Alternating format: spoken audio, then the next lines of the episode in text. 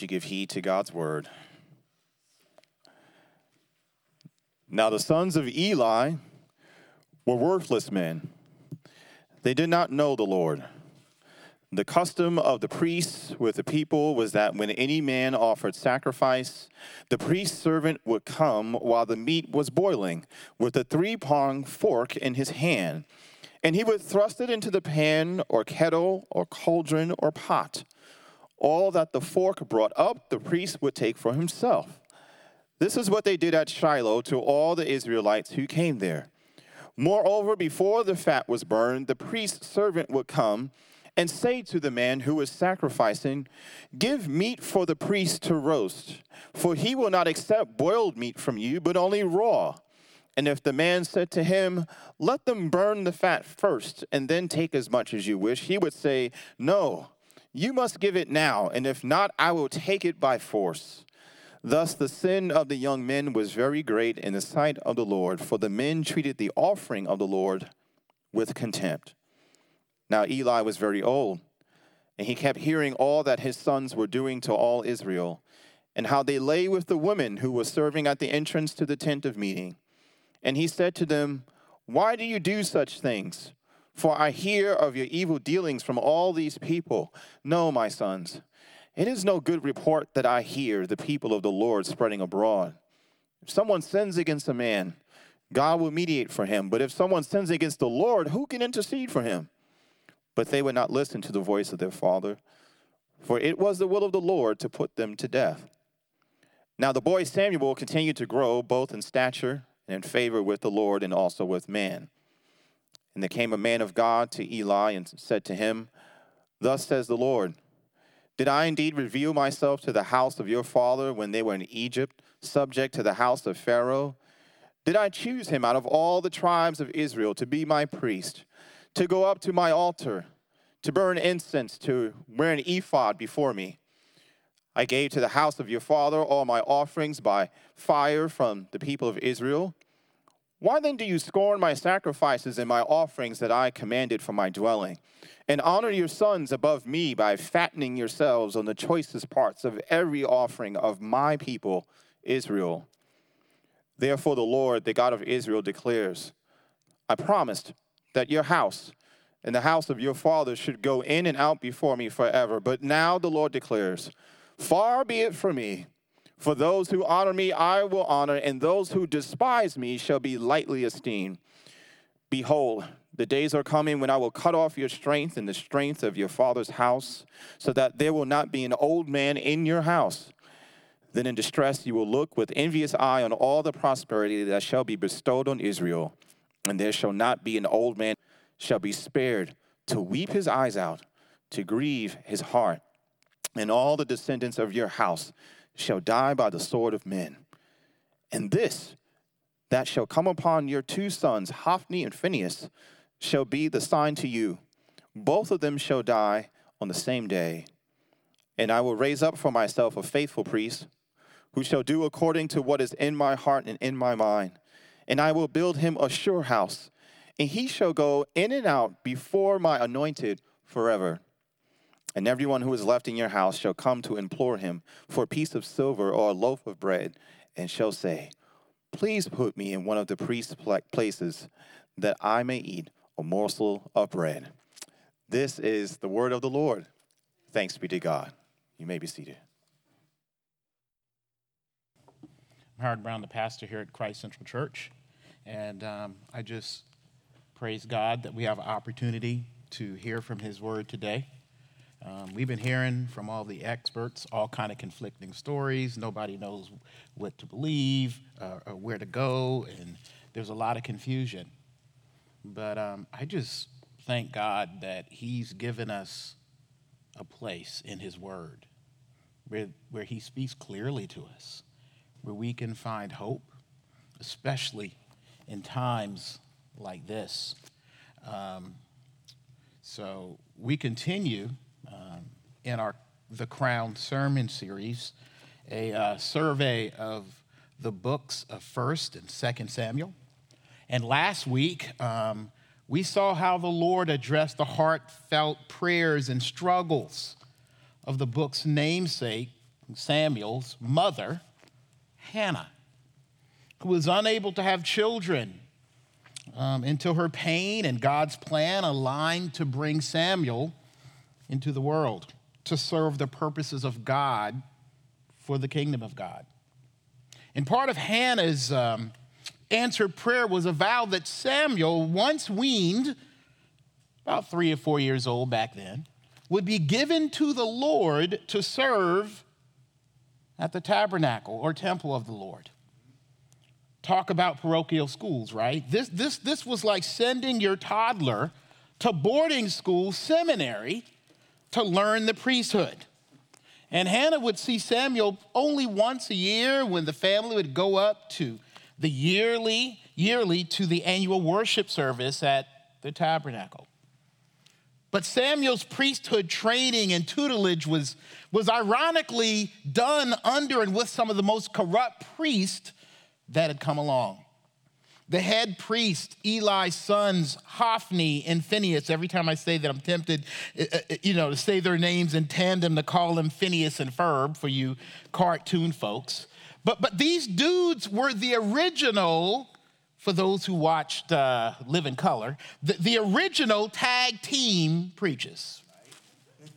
They were the beginning, the ancient version of the money and power grabbing pastors.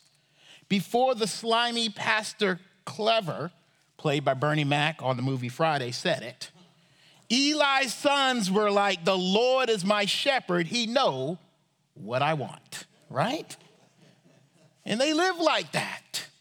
And it echoes, unfortunately, what was going on in this era, as the book of Judges says, that in those days Israel had no king. Everyone did what was right in their own eyes, whatever they saw fit even the priesthood, even God's representatives and mediators between the world and God. And what is hard about this passage is that this behavior continues today among pastors, spiritual leaders, and church leaders, so called men and women of the cloth, the, the holy ones, the righteous ones, the ones vowed to serve before the Lord and serve the world and to lead and love and feed God's people.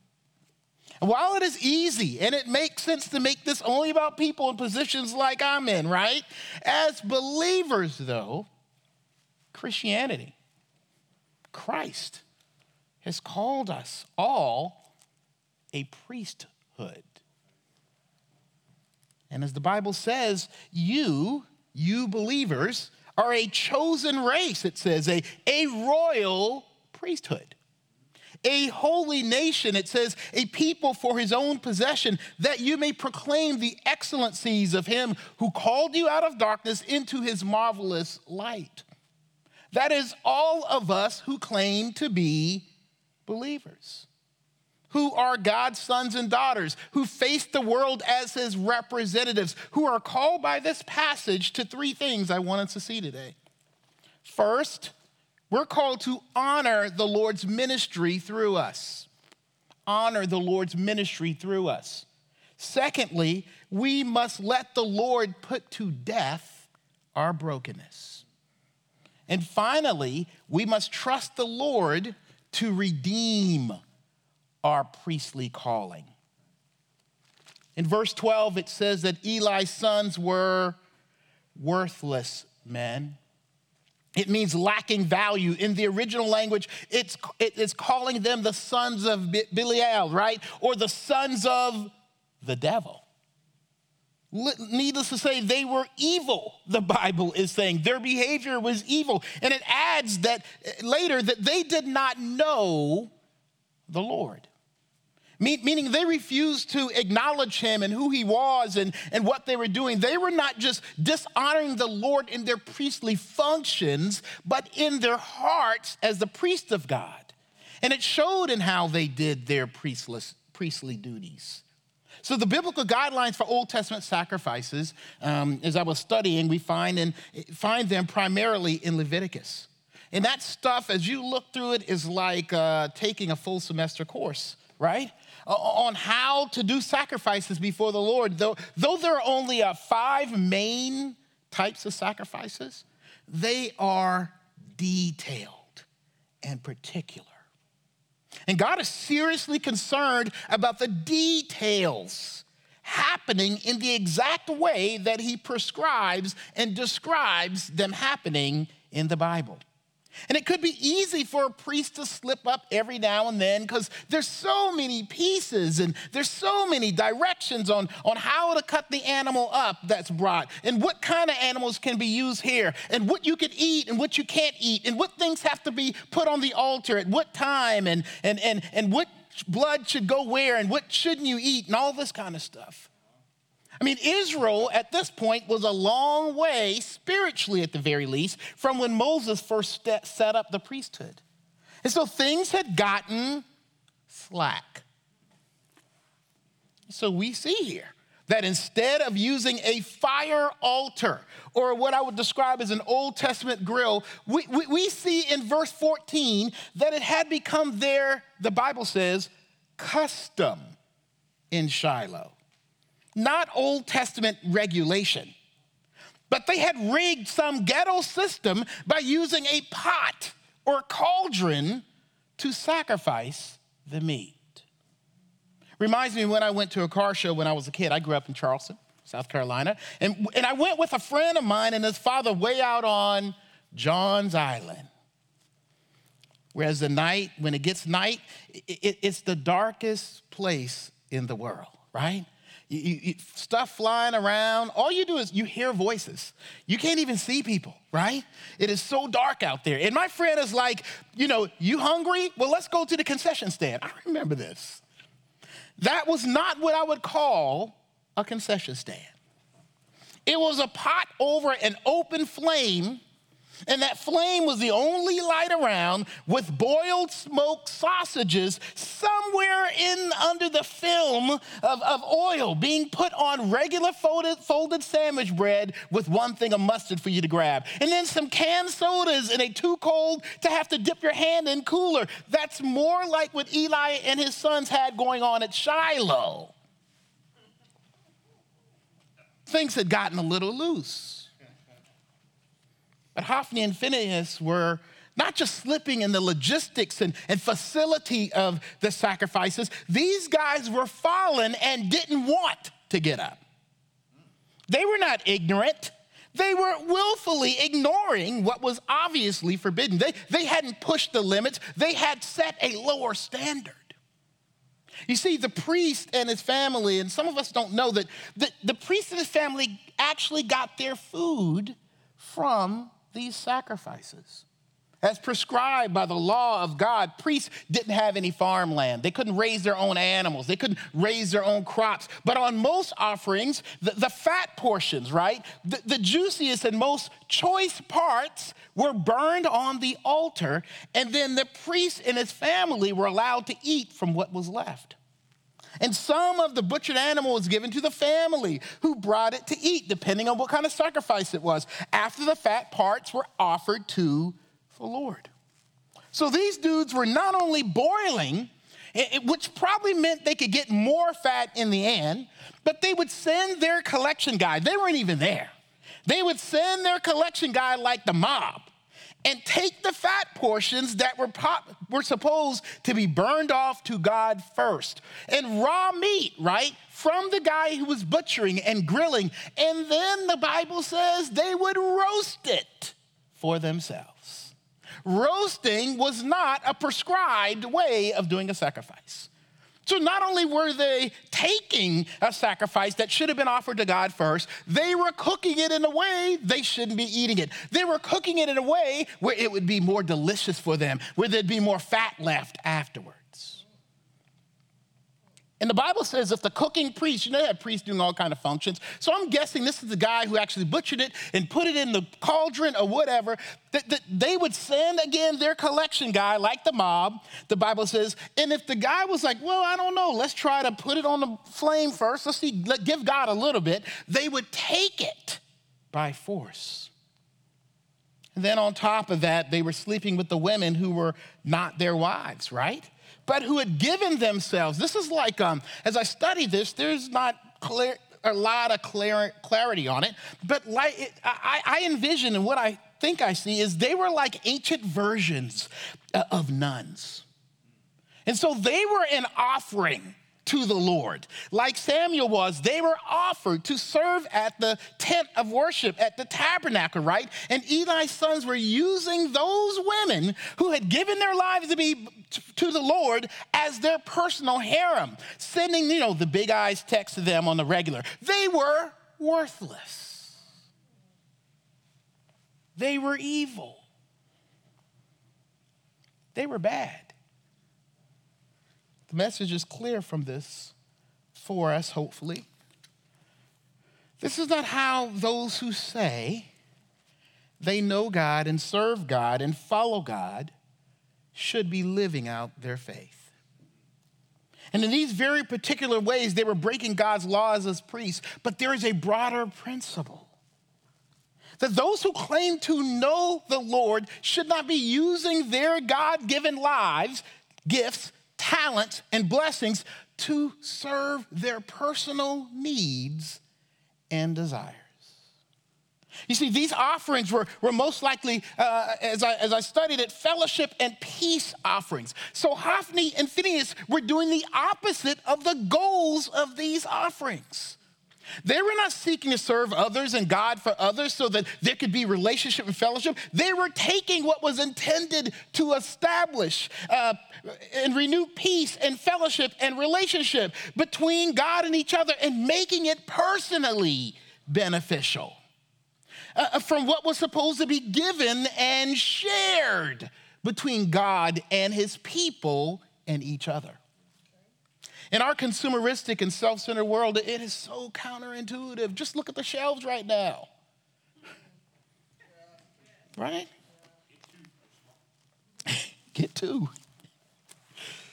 It's counterintuitive to think that all that is going on in my life, right? Think about this, because this is what the priesthood means. This is what it means to be a, a believer, y'all. I'm, I'm, helping define what that means in ways that it is not clearly defined anymore in the way churches are okay?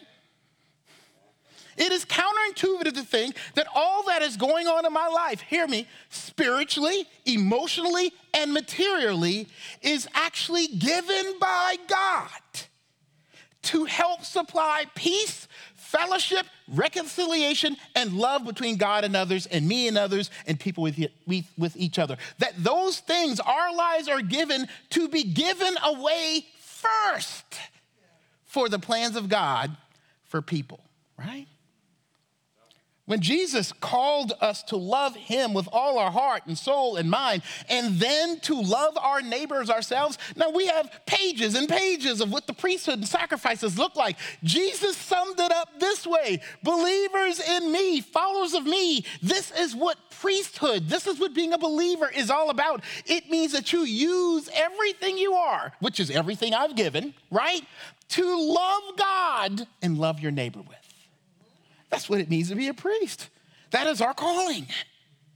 That, that, my time, right? And this is so, again, our spiritual lives and our material lives, it's so selfish, right? But that my time is what Jesus is saying in instructing us in our priesthood, that my time, my spiritual devotion, my morality, my holiness, my success, let me go and say, my politics, Get this my privilege, my access to the things of God is not primarily for personal righteousness or self righteousness a self righteous or self righting and securing and protecting our personal and cultural and, and life stage or, or ethnic or political or economic interests, building, right? And making up, and we do, and what we do is we build and make up a theology and faith where we, like they did in their, this priesthood, where we are free to take and not offer it to the Lord and for others first. And unfortunately, Sometimes we believers, we believe this, right? And, and we made a joke about it last week with the Lord's Supper, and because we're trying to make it more sanitized for us to use, that put the mask on yourself first, then help others, and never tell you on the plane. You know what the Lord's telling us? Put the mask on, like, take the most important thing in your life, give it to me first. And, some, and when you give it to God, what does it say? Love the Lord your God. And what's the second thing he's going to call you to do as soon as you give it to him? give it to others. Then put the mask on yourself. It's almost like the Lord is teaching the priest there will be enough left for you. And unfortunately, sometimes we believers who are called a royal priesthood think church is about us personally. And we'll shop around for a church. We're looking for one that's like the personal pot or cauldron for our desires and our wants. And like, like Hophni and Phineas, they demanded things. And, and, and, and, sometimes we'll even make it hard, right? We think if we give our offering or pay our tithe, that we can somehow demand of the leadership that they do things in a way that is most appropriate for us. And we're not thinking about anybody else beside us and our family and our personal needs. It, it, but this, this is not a democracy, right? The church is not a democracy. It's a monarchy, right? It, we believe Jesus is king. It's a theocracy, right? And we leaders have fallen and let it happen to be a space, not that we can serve God and each other in, but what will ultimately serve and feed personal needs, where you take your needs by force if necessary, first before you commit to give as one who has fellowship and is at peace with God. We have made church the place where we can have a voice and shape things so we won't lose more than we give. We want to make sure that's, that's clear right? We self secure, we self serve, we make sure we're going to get ours, and we want to make sure we get to hear things the way we want to hear it, when we want to hear it. You know, before we have to care for someone else, we want to make sure before we volunteer, before we give, before we go to, to, to help a neighbor or friend, that what? We won't burn out or we won't get hurt, right?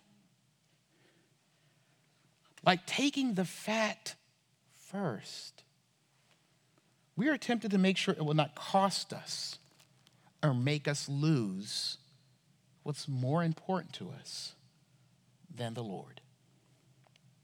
Which means, like Hophni and Phineas, we are dishonoring and minimizing the Lord's power, presence, and desire next to ours. Listen to what Eli says when he hears about uh, his son sleeping with the women. Um, he says this in verse 22 now, when Eli was very old and he kept hearing all that his sons were doing to all Israel, and how they lay with the women who were serving at the entrance to the tent of meeting, and he said to them, Why do you do such things? For I hear of your evil dealings from all these people. No, my sons, it is no, it is no good report that I hear that the people of the Lord spreading abroad. If someone sins against a man, God will mediate for him. But if someone sins against the Lord, who can intercede for him? But they would not listen to the voice of their father, for it was the will of the Lord to put them to death. It goes back to verse 12, right? It is clear that they did not know the Lord. I'm not going to belabor this, but Hophni and Phineas were overlooking and not believing what the details pointed to. You know what they pointed to? That the Lord really wanted and was on a, on a mission to love and be loved by his people, right? That's what the sacrifice was about, y'all. He, he really wanted his people and the people of the world to believe and know that not only does he deserve honor because he's God, but, but get this, because this is what the prophet was saying, but that he wants his honor that they didn't have to be poured on and shared back with them. That God wanted his honor shared with them. That he wants fellowship and peace and love and closeness with his people. That God wanted them to know through the sacrifices. That's why it was so particular that He is a God who saves and forgives sins and accepts sinners to be His children, to remind them through the sacrifices that He pardons sins and shares His holiness with us. He shares His glory with us. He shares His fatherhood with us. And He is making a family out of us. And that He has a love and grace for the world that is lost around them. And this is what concerns us. That, that we, and the way we, we, we are living selfishly, is, is somehow blocking or, or even twisting or, or making more difficult than it should, like Hophni and Phineas, and making it difficult for the Lord to fully show and serve and share of himself through us. That when we act selfishly, as those claim to be who claim to be servants and people of God all defensively with our money and our time and our gifts and our power and our influence or our positions in this world and in people's lives and in the life of this church, we falsely tell the world and ourselves that God too is selfish that God is unconcerned, that, that God is disconnected. Look how his people are acting. You know, kids often act out how their parents treat them, right? So if we act like we are selfish, know what we say about our God? Look at that believer.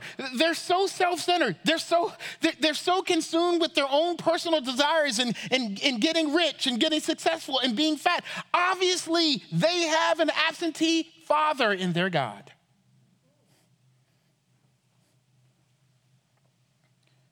Sometimes we communicate God don't like your ethnic group. Sometimes we communicate God don't like your kind of human weakness. That, that God don't deal with people who struggle like you do.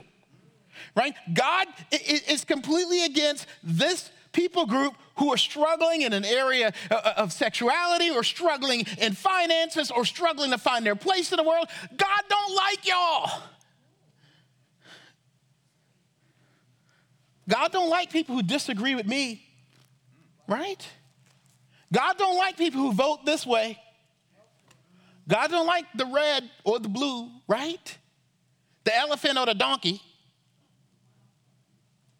When we act stink with others, we say God thinks you're too far gone or not important to him. And as his priests, as his representatives in this world, believers must affirm and confirm that the Lord wants the world, right? The world to experience his power and love and grace through everything and in every way we live it out. But what Hophni and Phinehas learned as Eli tried to warn them that the living God would not stand by and let his people and people not know who he was. Look at verse 25 together. He says, If someone sins against a man, God will mediate for him. But if someone sins against the Lord, who will intercede for him? But they would not listen to the voice of their father, for it was the will of the Lord to put them to death. The message is fairly clear. For, for those who are priests of God, for you believers, I'm sorry, if you came to Christ, you're a priest of the Lord, right? Let me reemphasize that, right? That the Lord must and will put to death our priestly dishonor through his prophetic word and his powerful work. So Eli uh, does tongue lash his sons in verses 22 through 24, and we read that.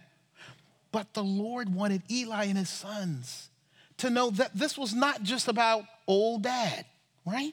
Like uh, sometimes you remember when you're a kid, or maybe some of you kids feel it when your parents say something. Or, okay, some of y'all who, who are married, when your wife says something or your husband says something, you just think you're just saying that because you're grumpy, right? It's easy. And then all of a sudden somebody else says it to you, and you're like, wow. And then you go back and say, you know what I learned? And then the person you say it to gets mad. I told you that. Right? So what the Bible is saying is God was sending a prophet, right? It, and sometimes in the Bible, y'all, it, it is it's so interesting. Every now and then, one of these men or women show up out of nowhere, right? Where you live, don't worry about that. Where you come from, don't worry about that. We can't see your face. Like I could imagine some movie where they've got the hood you know, and you, can, can't even see the face. It doesn't matter. All you need to do is hear what they say. I'm a prophet of God. And back then, they didn't roll around saying they prophets of God. People didn't do that like they do today. Well, you can be a prophet online, right? I'm sure a little further down in this YouTube stream somewhere, there's a thing get your seminary degree today, be a prophet, right? But every now and then, one of these people, and, and, what it does is, is God raises up uh, as those belonging to no one but the Lord. That's the point. So it is, has no twisted human agenda behind it. So if one of these folks says, I'm a prophet, where you from? Huh? Then you know, oh, must be from the Lord. One sent by Eli, you know, daddy trying to get somebody to scare us. No. Right? Whispering in Santa ear. When they sit on the lap, tell them this. They ain't gonna get no toys if they act like this, right? Pastor, make sure you say this. I've heard it. Pastor Brown, can you make sure you emphasize this because my kid, right? No, these prophets are like, only God spoke into my ear.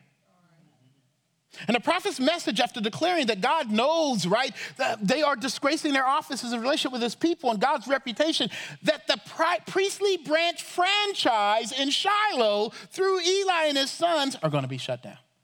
Right? It's going to be shut down. No more sons after these to carry on the business, and that Eli will actually see it happen and suffer in seeing it happen. When God kills his two sons before he dies, Look at verse 32 and 34 and how this is closed out here. It says here, then in distress, Eli, you will look with envious eye on all the prosperity your people that shall be bestowed on Israel, and there shall not be an old man in your house forever. The only one of you whom I shall not cut off from my altar shall be spared to weep his eyes out to grieve his heart, and all the descendants of your house shall die by the sword of men. And this that shall come upon your two sons, Hophni and Phinehas, shall be the sign to you. Both of them shall die on the same day. And we'll see it later when we get next week, week after. This death notice from God was a promise. Y'all hear this now. To move out of the way, what? And in this case, who were blocking anything or who uh, that was blocking God and His grace from reaching His people.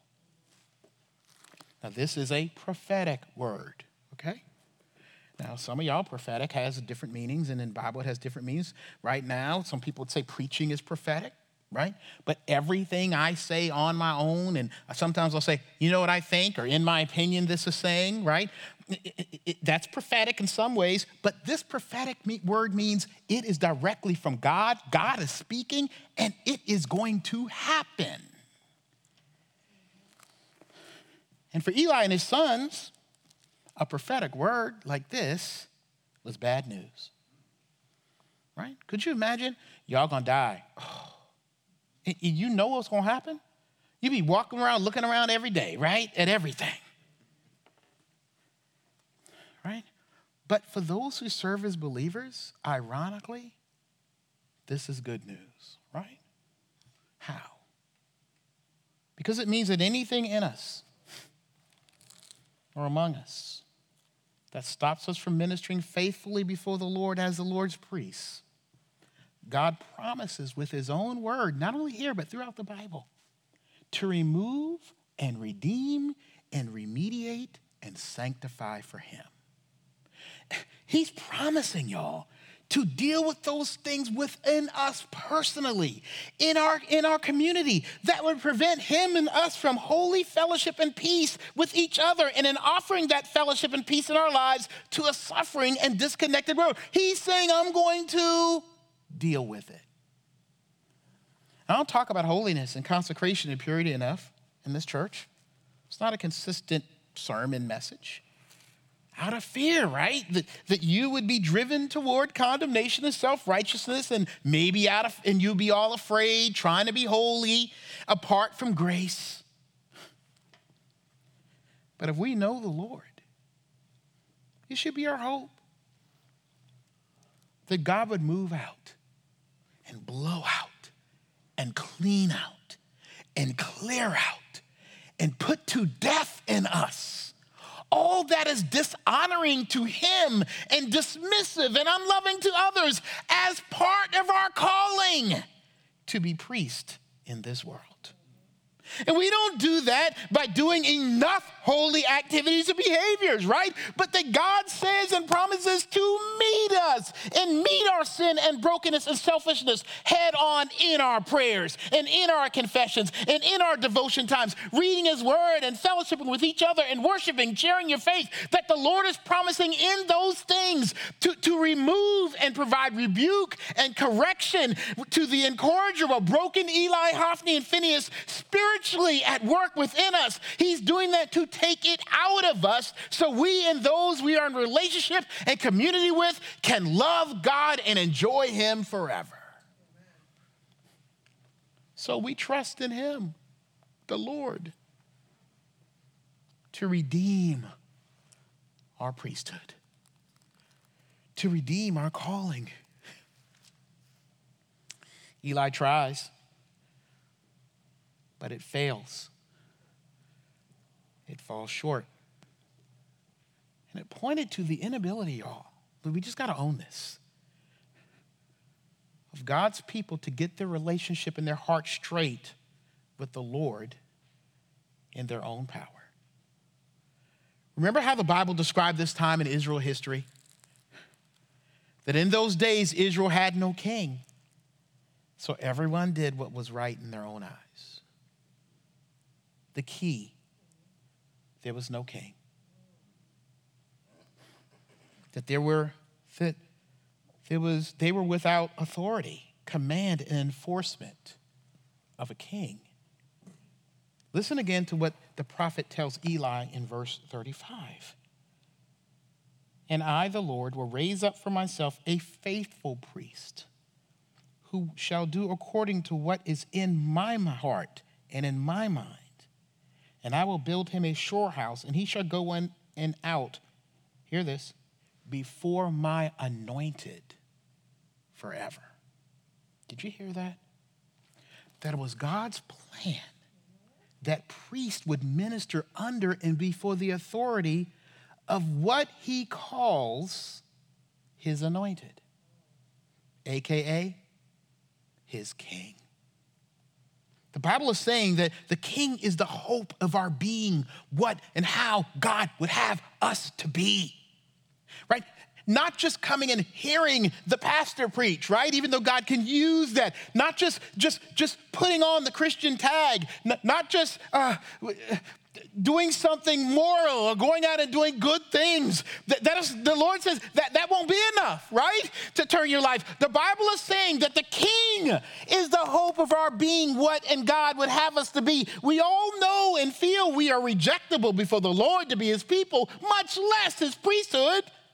It is impossible to let go. I mean, in and of ourselves, right? I know people, I know myself. It's impossible to not be self serving.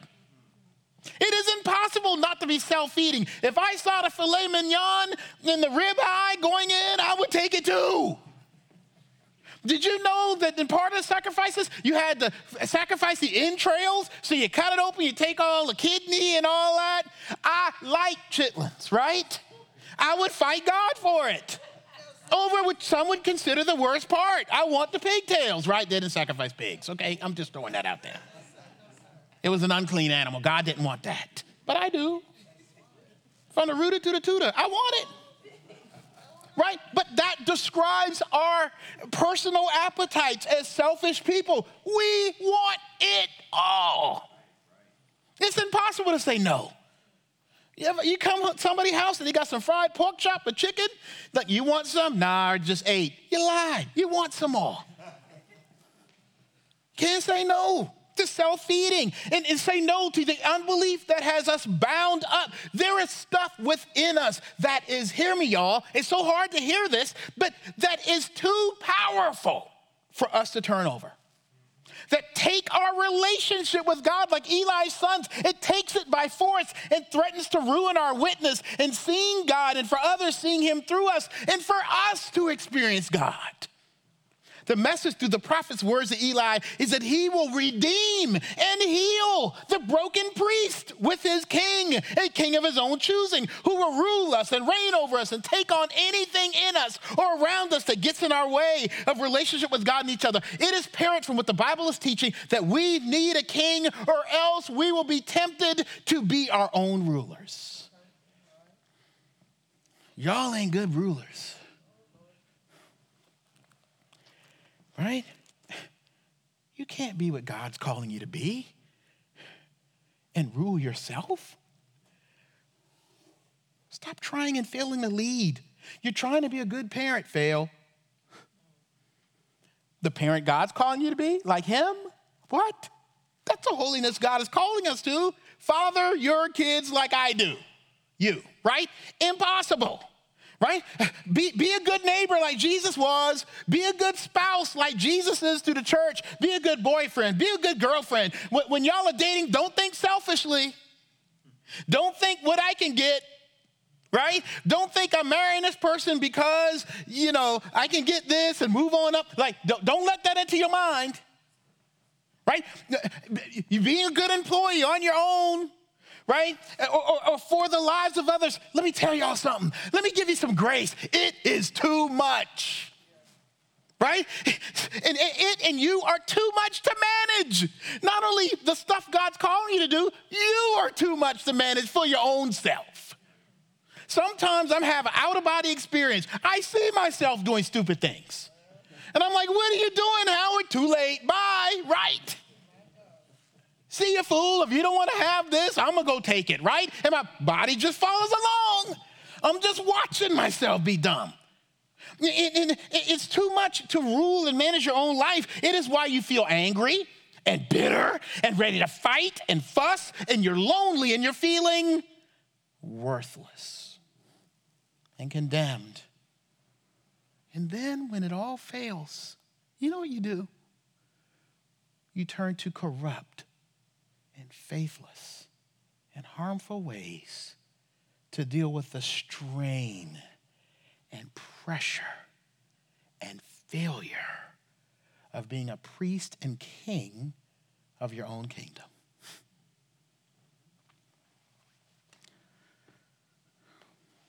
It is easy because of his earthly ministry and depictions that Jesus is just this weak, suffering servant, right? You know the picture where he has his heart in his hand like this or he's just holding the little lamb, right? You know, he, he sometimes in them pictures, he looked like the kind of person you just want to bully because of the way he looks, right? He looks too weak, right? What's this? This is the king. No, please send him back. He can't deal with the issues in the hood, right? Look at him. All gentle and kind. And that is completely true. But beyond all the kings that will eventually lead Israel, this is saying finally and ultimately it is Jesus who is the one referred to here, the anointed one who has come from heaven to earth with the power and authority to get what's crooked in us straight and lead us on the straight path. As a believer, you are like the prophet said, you are a royal priesthood, not just because you are royal, but because you serve and are saved by the royal one, King Jesus. So we can take hope and bring all that has become unruly. I got a lot of unruly things in my life and I can say that as someone who, who, who's, who's professionally called to the priesthood in that way, if you will, right? That, that, that I got to be a pastor and care for folk and, and not think selfishly. No, it's all kind of unruly stuff in my life. That makes me say, look out for yourself, bruh. Right? Don't worry about them people. They ain't gonna do right. Do what you wanna do, just like you do in your own relationships, just like you do on your own job. There's so much unruly. This is what we're saying Jesus, take all that is unruly in me. Take those things that I can't control. Take those things that live in me that say we don't know the Lord and we don't acknowledge the Lord, and I want you to be king over it. I want you to put it to death. I want you to come in and I want you to, to, to, to, to, to deal with it and, and, and sanctify it so I can have you work in me and me work with you. But there's one final thing I want you to see here. Even as the priest, chief priest, Eli, the head priest, even though he was old, he couldn't change or turn back the hearts of his boys. The Bible says they did not listen. They couldn't hear it. Why? They did not know the Lord. He didn't give them the heart to repent through the ministry of their father, Eli. But look at what it says again in verse 35, real quick. And I will raise up for myself a faithful priest who shall do according to what is in my heart and my mind. And I will build him a sure house, and he shall go in and out before my anointed forever. Now, we understand this, the book of Samuel, so he's kind of part way referring to Samuel, right? But this is a, a, a forward looking prophecy. In Bible, we have types, right? And so in the Old Testament, there is a type of Jesus, so we kind of understand what we're looking for ultimately when he comes, right? So, in short, it refers to Samuel and some other priests after him, and, there's some priests that it directly seems to point to later. But finally and ultimately, it points to the one who would be and is the eternal and forever high priest for us Jesus, the high priest. See, Eli, understand, I, I, I, know this is taking some time, but you got to unwrap some of this Old Testament uh, priesthood uh, sacrifice stuff in order to understand the text. And it is so rich, y'all. Eli had the job of high priest or acting like a high priest here to be a go between, not only with the people, but also for the whole company of priests who were not allowed to go before the presence of God in the Holy of Holies. So, a priesthood, when you say the priest, y'all know y'all just thinking about the one person who goes into the Holy of Holies, some of y'all, but there are many people who were servants in the household of God all assistant pastors, right? And there was one head pastor that was the, the, the, the, the high priest. Let's just call him that, right? You know, some churches, the pass up there and about 20 people up in the pulpit. Y'all seen that? All in chairs, waiting for their turn to preach. They ain't gonna preach. Not if the pastor got a son. Mm-mm. And if that son tall and got a good voice, he out. All them guys just waiting going to get the water, going to get the orange juice for the pastor, carrying the briefcase, helping him get his robe on. That's what I grew up with. Okay, so moving on. So there are all kind of priests in God's temple, right? The people back there doing the audio and video, um, um, Doug and Jason, they would be considered priests, right? Y'all singing up here, y'all would be part of the priesthood, right? All the singers and the musicians, you would be part of the priesthood. But the high priest would set the trajectory and, and, actually be able to take the sins of everybody, not just the people, but even the priest that worked with him. I read this. Back then, priests would make all kind of mistakes, y'all. Remember I said how detailed it was? Take the blood and don't let any hit the ground and make sure you got all the entrails. What if they cut in the thing and they left a kidney in there? Right? Oh, God didn't like that. Had to be, had to do it right, right? Well, let me just cook this up, little kidney stew, right? Uh, oh, whatever. There's all kind of mistakes. They did unholy things. You couldn't be perfect. And there was a sacrifice, guess what?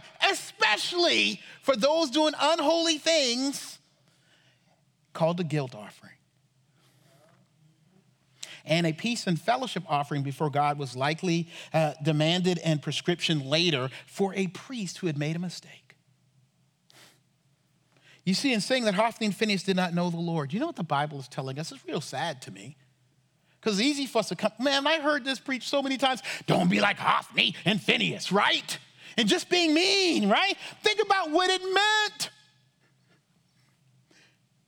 It is telling us that Hophni and Phinehas were not rejected because of their mistakes, because they were sacrificed for their mistakes, right? Or their personal struggles, or struggles, or their selfishness, or even their sin. They would know there's a guilt offering for them. But not knowing the Lord and treating the sacrifice with contempt, as verse 17 meant, means they did not know or expect or seek the forgiveness and mercy and grace of God for themselves. They were doing the sacrifice and they didn't think, you know what, I see all these people having fellowship and peace with God and getting forgiven and their guilt being taken away, but they didn't know that for themselves. Man, we talk about this all the time in the pastoral circles. Are you preaching the gospel to yourself?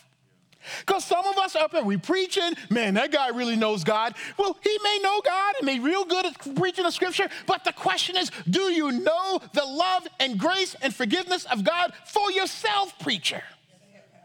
Right? Do you know it for yourself, believer in Christ? And that is what not knowing the Lord is at the core of it. Why do you treat the Lord's uh, sacrifice with contempt? Because you don't believe that sacrifice truly takes all of your sins away. And so you're just going through the motions. Everybody else doing it. Yeah, yeah, yeah. But it ain't really working for me. I mean, I don't know. I thought about it looking at the story. Maybe Eli wasn't a good father for those who respond to, to feeling, you know, like sin against as well. I thought, man, Eli seemed pretty slack. He could have dealt with it early. There's the, uh, Mari and I were, Pastor Mari and I were talking about it today, and we were laughing because later you see Eli pretty fat, right? So he's eating that meat too. He didn't get mad till they were sleeping with the women right? He could enjoy the meat, but maybe not the women. So when he heard about them sleeping with the women, now he gets mad, which tells me for a long time Eli wasn't saying nothing to his sons. As long as he was eating, right? But then later, oh, y'all really evil because you sleep with the women, right? No, you was evil when you were eating the filet mignon, right?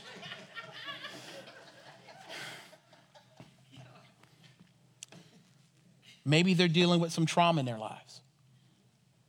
Maybe their mama was abusive. Maybe Eli had something on the side and they saw and they knew.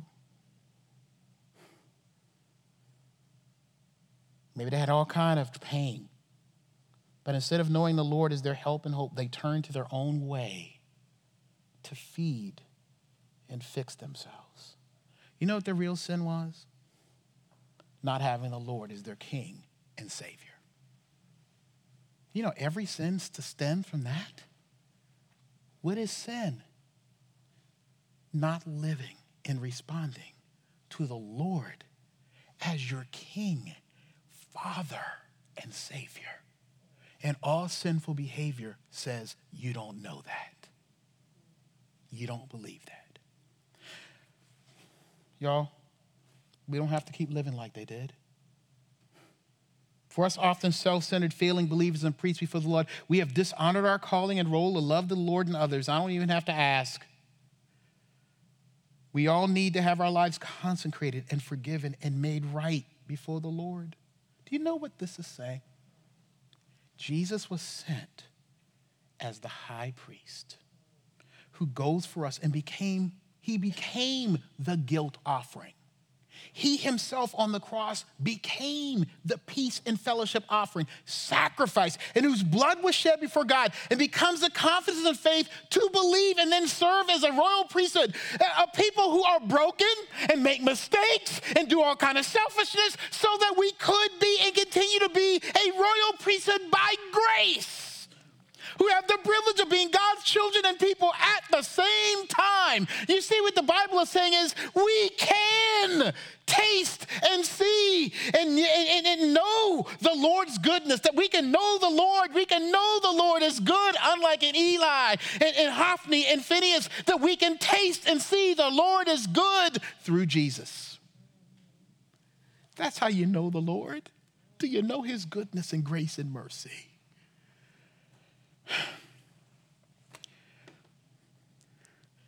Jesus, in verse 35, it says he's building a house, a house of royal priests who are sons and daughters. See, when an offering or peace offering was burned to the Lord, I said this, remind you, what was left became the main course meal for the priest and those who would be in his house when he would bring the sacrifice back. You know what it would do when you'd eat there together? It would solidify, it would remind you of the peace and relationship that you have before God because of the sacrifice that He's accepted. And the peace and love you have with each other. And the confidence you have to even represent God as a priest. You know, we do it every week when we meet in the Lord's Supper. We say, This is His body, this is His blood. That when we take the Lord's Supper spiritually, right, because we do it because we seek and have confidence as a royal priesthood, broken and fallen, that by his sacrifice, as we eat of the sacrifice that was put on the cross, we are renewed and empowered because we're eating not only of God's grace, but we're eating with God in his house, y'all as his people. Jesus became the bad boy on the cross, becoming before God not the Son of God, but the son of Belial, right? Belial, sorry. Worthless, so that we could avoid death but be given new life as sons and be a royal priesthood because of the grace of God. Only then, when we know that and believe that, will selfishness be broken, hard hearts crushed, and our kingdom given to Jesus.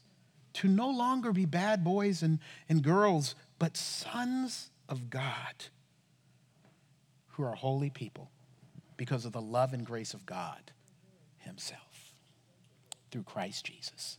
Let me pray. Heavenly Father, the call to live for you,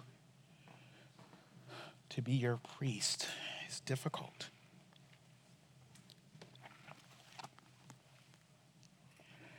We are all selfish.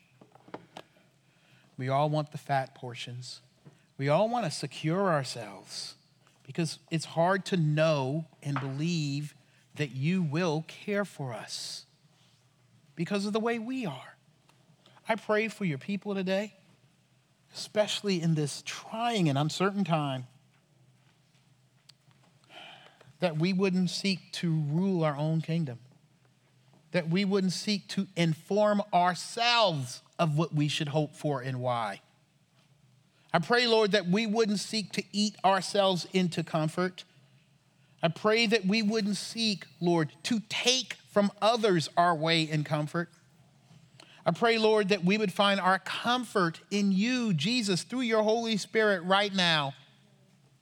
Feed the hearts of your people that we wouldn't hunger in ways that make us show contempt for your sacrifice. Oh, so many of us are broken. There's, there's obvious reasons why we are selfish in trying to feed ourselves and don't want to trust you. Help us. Those who are called a royal priesthood because we are sons and daughters of the King who minister before him and face the world with the renewed dignity that comes from Christ. Especially this week, Lord, I add this to the prayer. Oh, this is a selfish time. Lord, help us all social settings shut down. It just feeds our self preserving ways. It just feeds, it can feed, can feed our selfishness in new ways we have yet to see. We are watching more TV, doing this, doing that. Lord, we trying to stay in. We trying to keep our family safe. We trying to take as much stuff from the store as we can. Lord, even me, I was taking too much meat the other day, Lord, and I had to put some back. I saw the last roast beef, I mean, uh, last uh, ground beef, and I, I saw two of them, and I said, Well, let me take both. Lord, help our selfishness. Help us serve because we know the Lord and we know He is good and we know He provides and we know He heals. Help us to know we can trust Him. And in that, help us to love each other. This I pray in Jesus' name.